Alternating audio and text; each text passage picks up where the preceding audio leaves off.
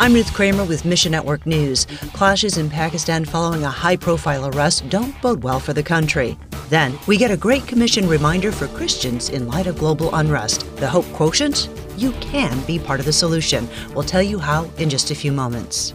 First, it's been 2 days since Pakistan's ex-Prime Minister Imran Khan was arrested and protests have flooded the streets. Over 1,000 people have been jailed in clashes with military and police. A judge has ruled Khan will be held for 8 days of questioning on corruption charges. FMI's Nehemiah says this is an unprecedented moment in Pakistan. Most importantly, which is more important than even Mr. Khan's arrest, we have never ever seen that Pakistani people go face to face with military. That is very, very first time.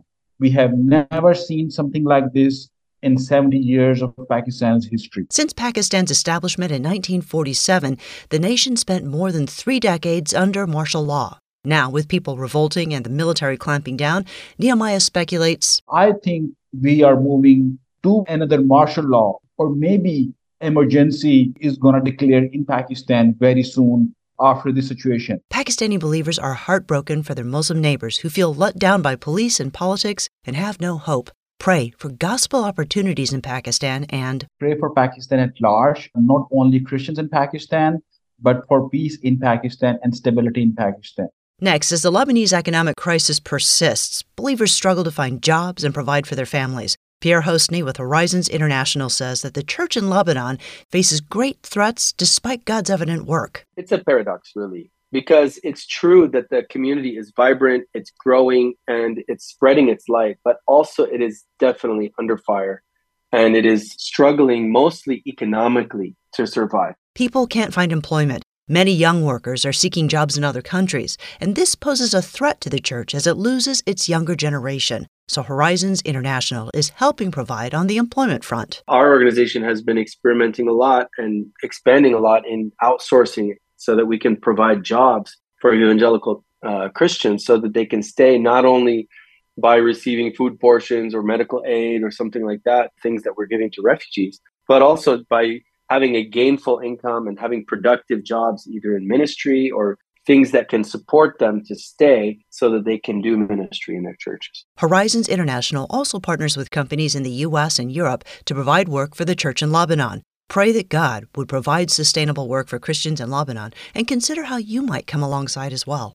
And with the pandemic and fallout from the latest global crises in mind, you'll probably agree with this statement. We are living in times like no other. It's not the world we knew. It's Ron Hutchcraft of Ron Hutchcraft Ministries, and he says that there's a purpose behind today's global chaos. We are living in very important, very urgent times.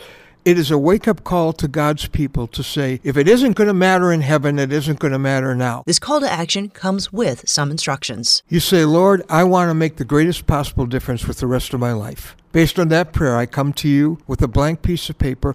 I am willing to step out of the status quo, the known and the safe. Would you show me what you want me to do in this world? It may seem risky at first, but there's no such thing as a risky obedience. There's only a risky disobedience. So take a first step, and don't be afraid of anything God may ask you to do. Just be afraid you might miss it. RHM Resources can help you take the next step. Connect with us online to learn more and take some time to pray over Ephesians 2:10. You are God's workmanship, created in Christ Jesus for good works He prepared in advance for you to do.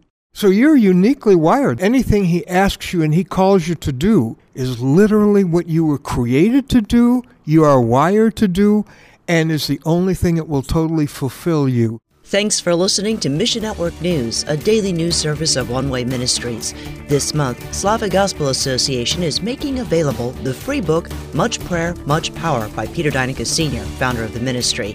Get your copy when you click on the banner ad at missionnews.org. That's missionnews.org. I'm Ruth Kramer.